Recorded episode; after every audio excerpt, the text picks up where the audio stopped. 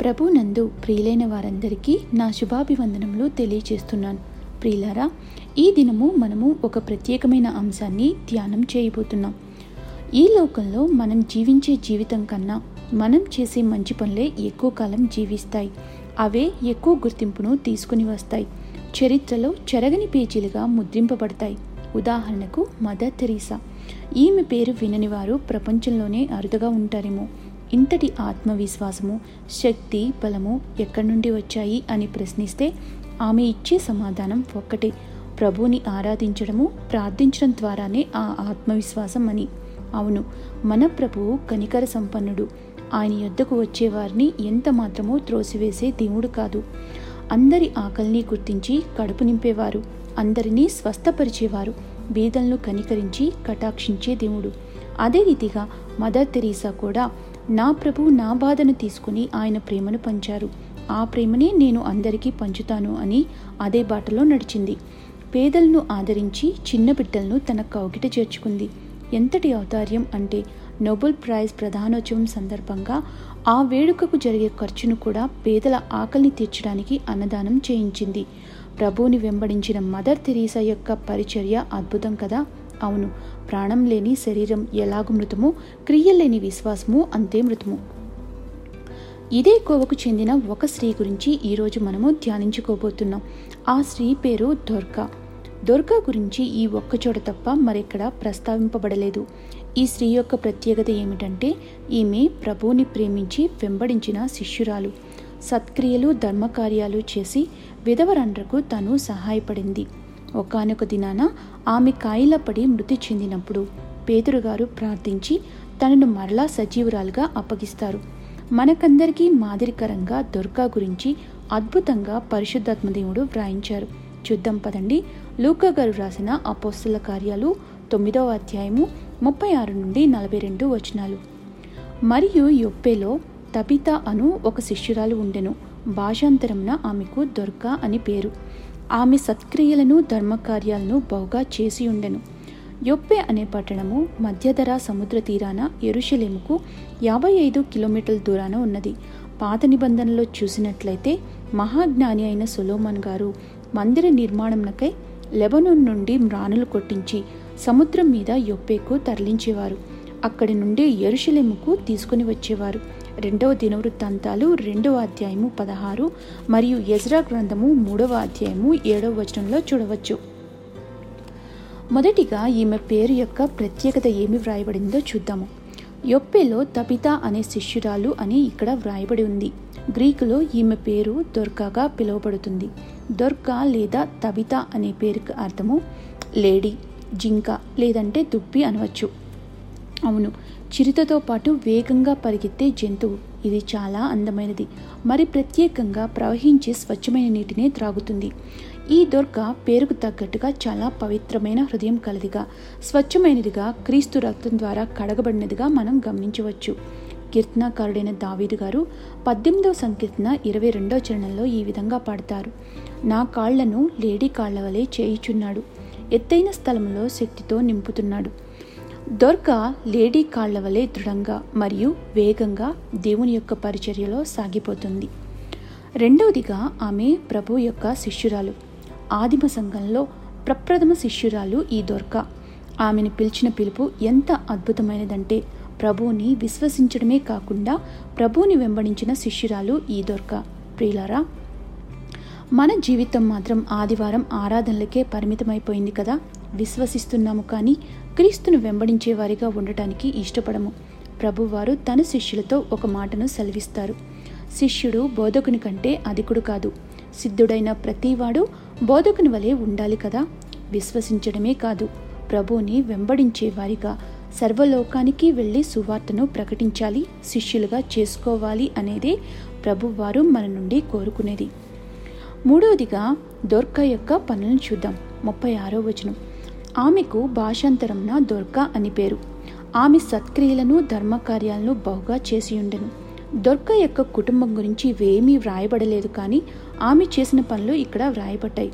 బహుశా దొర్గా ఒంటరి అయి ఉండొచ్చు అయితే దొర్గా ప్రభువుని వెంబడించే స్త్రీగా అదే ఆమెలో గొప్ప మార్పుని తీసుకొని వచ్చింది. ఆమె సత్క్రియలు ధర్మకార్యాలు చేయడం మాత్రమే కాదు కానీ అది ఒక జీవితపు అలవాటుగా ఒక జీవనశైలిగా మార్చుకుంది. ఈ ఒంటరి స్త్రీ క్రీస్తు ఎందు భయభక్తులు కలిగి పరిశుద్ధ జీవితాన్ని జీవించడం మాత్రమే కాకుండా ధర్మకార్యాలు సత్క్రియలు చేస్తూ క్రీస్తు వలె రూపాంతరం చెందడాన్ని మనము గుర్తించాలి. నాలుగవదిగా ఆమె అస్వస్థతకు గురై మరణిస్తుంది. ముప్పై ఏడవ వచనం. ఆ దినముల ఎందు ఆమె కాయిలాపడి చనిపోగా వారి శవమును కడిగి మేడగదిలో పరుండబెట్టిరి. ఇక్కడ ఒక సందేహం కలగవచ్చు. ప్రభువుని విశ్వసించింది వెంబడిస్తుంది. సత్క్రియలు దాన ధర్మాలు చేస్తుంది కదా? మరి దొరక చనిపోవడం ఏమిటి? అవును ప్రభువుని నమ్ముకుంటే శ్రమలు రోగాలు రావు అని ఎక్కడా వ్రాయబడలేదు కానీ ప్రభు వారే సెలవిస్తున్నారు. ఇదిగో లోకంలో మీకు శ్రమ. అయితే నేను ఈ లోకాన్ని జయించి ఉన్నాను అని. అవునండి శ్రమల్లో సైతము అనారోగ్యంలో సైతము ప్రభువారు మన వెన్నంటే ఉంటారు. ఆయన్ని స్థుతించాలి మహిమపరచాలి. ఈ గొప్ప లక్షణాన్ని మనందరం నేర్చుకోవాలి. ఐదవదిగా దొర్కా చేసిన పరిచర్య. దొర్క కాయిలా పడి చనిపోగా వారు సౌమును కడిగి మేడగదిలో పరుండబెట్టిరి. ముప్పై ఎనిమిదో వచనం కూడా చదువుకుందాం. లుత్త యొప్పేకు దగ్గరగా ఉండట చేత పేతురు అక్కడ ఉన్నాడని శిష్యులు విని అతడు తడువు చేయక తన యొద్దకు రావాలని వేడుకొనుటకు ఇద్దరు మనుషులను అతని యొద్దకు పంపిరి. ఇక్కడ జాగ్రత్తగా మనం గమనించాలి. కొంతమంది శవాన్ని కడిగారు. ఇద్దరు శిష్యులు పేతుర్ని పిలవడానికి వెళ్ళారు. వీళ్ళు ఎవరో వ్రాయబడలేదు కానీ పరిచర్యలు మాత్రం చేశారు. మరి మన జీవితాలు ఎలా ఉన్నాయి? సేవలో పాలు పంచుకుంటున్నామా? పరిచర్యలు చేస్తామా? సమయానికి ఆరాధనకి ప్రేక్షకులుగా వెళ్ళి వస్తాం కదా? దోర్కాకు పరిచర్య చేయాల్సిన అవసరం వీరికేమిటి? ఇస్రాయేలీలు అమాలేకీలతో యుద్ధం చేస్తున్నప్పుడు అహరోను హూరు అనువారు మోషే చేతులు బరువెక్కినప్పుడు ఆదుకున్నారు కదా. సంఘంలో పరిచర్యను ప్రక్కన పెట్టినట్లయితే మన కళ్ళ ముందే ఎన్నో ప్రమాదాలు. నిస్సహాయ స్థితి. ఎవరికైనా సాయం చేశామా? ప్రాణాపాయ స్థితిలో ఉన్నా కూడా సెల్ఫీలు వీడియోలు షేర్ చేస్తామే తప్ప ఒక్క అడుగైనా ముందుకు వేసి వారిని కాపాడుతామా? ఒక విషయం చెప్పడానికి నేను ఇష్టపడుతున్నాను.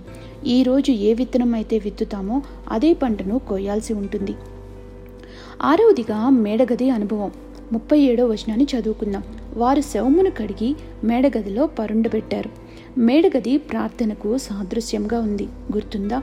ఎలీషా మేడగదిలోనే కదా చిన్న బిడ్డ ప్రాణాల కోసం ప్రార్థన చేసింది. పేతురు చెరసాలలో ఉన్నప్పుడు శిష్యులు ప్రార్థించింది కూడా ఇక్కడే. అంతేకాదు ప్రభువారు పస్కా పండుగ ఆచరించి రొట్టె విరిచింది కూడా మేడగదిలోనే. మన జీవితంలో మేడగది అనే ప్రార్థన అనుభవానికి ప్రాముఖ్యత ఇవ్వాల్సి ఉంది. ఏడవదిగా దొర్క యొక్క జీవనోపాధిని చూద్దాం. ముప్పై తొమ్మిదో వచనం. పేతురు గారు లేచి వారితో కూడా వెళ్ళి అక్కడ చేరినప్పుడు వారు మేడగదిలోనికి అతనిని తీసుకుని వచ్చిరి. విధవరందరూ వచ్చి ఏడ్చుచు దొర్క తమతో కూడా ఉన్నప్పుడు కుట్టిన అంగీలను వస్త్రములను చూపుచు అతని ఎదుట నిలిచిరి. దొర్కా యొక్క వృత్తి అంగీలు కుట్టడం ఆదాము అవ్వ పాపం చేసినప్పుడు దేవుడు ఏదేని తోటలో మొదట పశువును వధించి వారికి చర్మపు చొక్కాలు తొడిగించారు. ఆ పశువు ప్రభువారి అదే రక్షణ అనే నీతి వస్త్రం. దిగంబరత్వాన్ని సిగ్గును కప్పేదే వస్త్రం. అదే దుర్గ యొక్క వృత్తి. ఎనిమిదవదిగా సజీవురాలైన దుర్గ నలభై వచనాన్ని చదువుకుందాం. పేతురు అందరినీ వెలుపలికి పంపి మోకాళ్ళుని ప్రార్థన చేసి శవం వైపు తిరిగి తబితా లెమ్మనగా ఆమె కన్నులు తెరిచి పేతురిని చూచి లేచి కూర్చుండెను. ఇక్కడ మరలా ఒక సందేహం రావచ్చు. అప్పటికే స్టెఫను హతసాక్షి అయ్యారు. యాకోబుని చంపేశారు.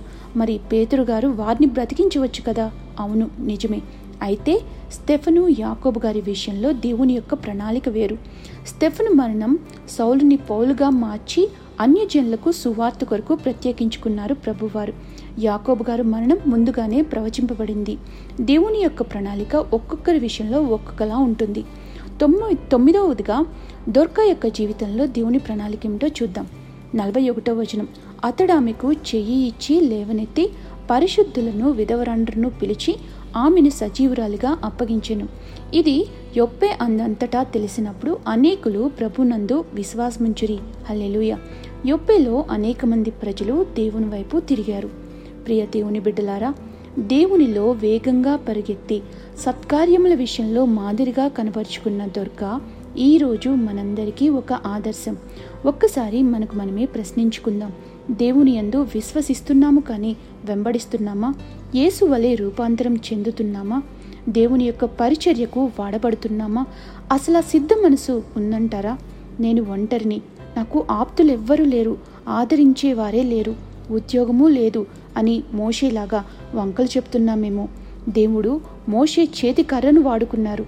దోర్కా తన యొక్క సూది దారంను పరిచర్యకు ఉపయోగించింది. నీకిచ్చిన తలాంతులను నీవు దేవుని కొరకు వాడకపోతే నీకు కలిగి ఉన్నది తీసివేయబడుతుంది. చివరి క్షణాల్లో ఉన్నాము. ఎప్పుడు ముగింపు పలుకుతామో తెలియదు. ప్రియులరా ఇదే రక్షణ కాలము. ప్రార్థిద్దాము. ప్రభువుని వెంబడిద్దాము. ఆయన పరిచర్యలో పాలు పంపులు పొంది సర్వలోకానికి సువార్తను ప్రకటిద్దాము. దోర్కాలాగా పరిగెత్తెలేడిలాగా గురి యొద్దకే మన పయనాన్ని సాగిద్దాము. అట్టి కృపాధన్యత పరిశుద్ధాత్మ దేవుడు మనందరకు అనుగ్రహించునుగాక. ఆమెన్.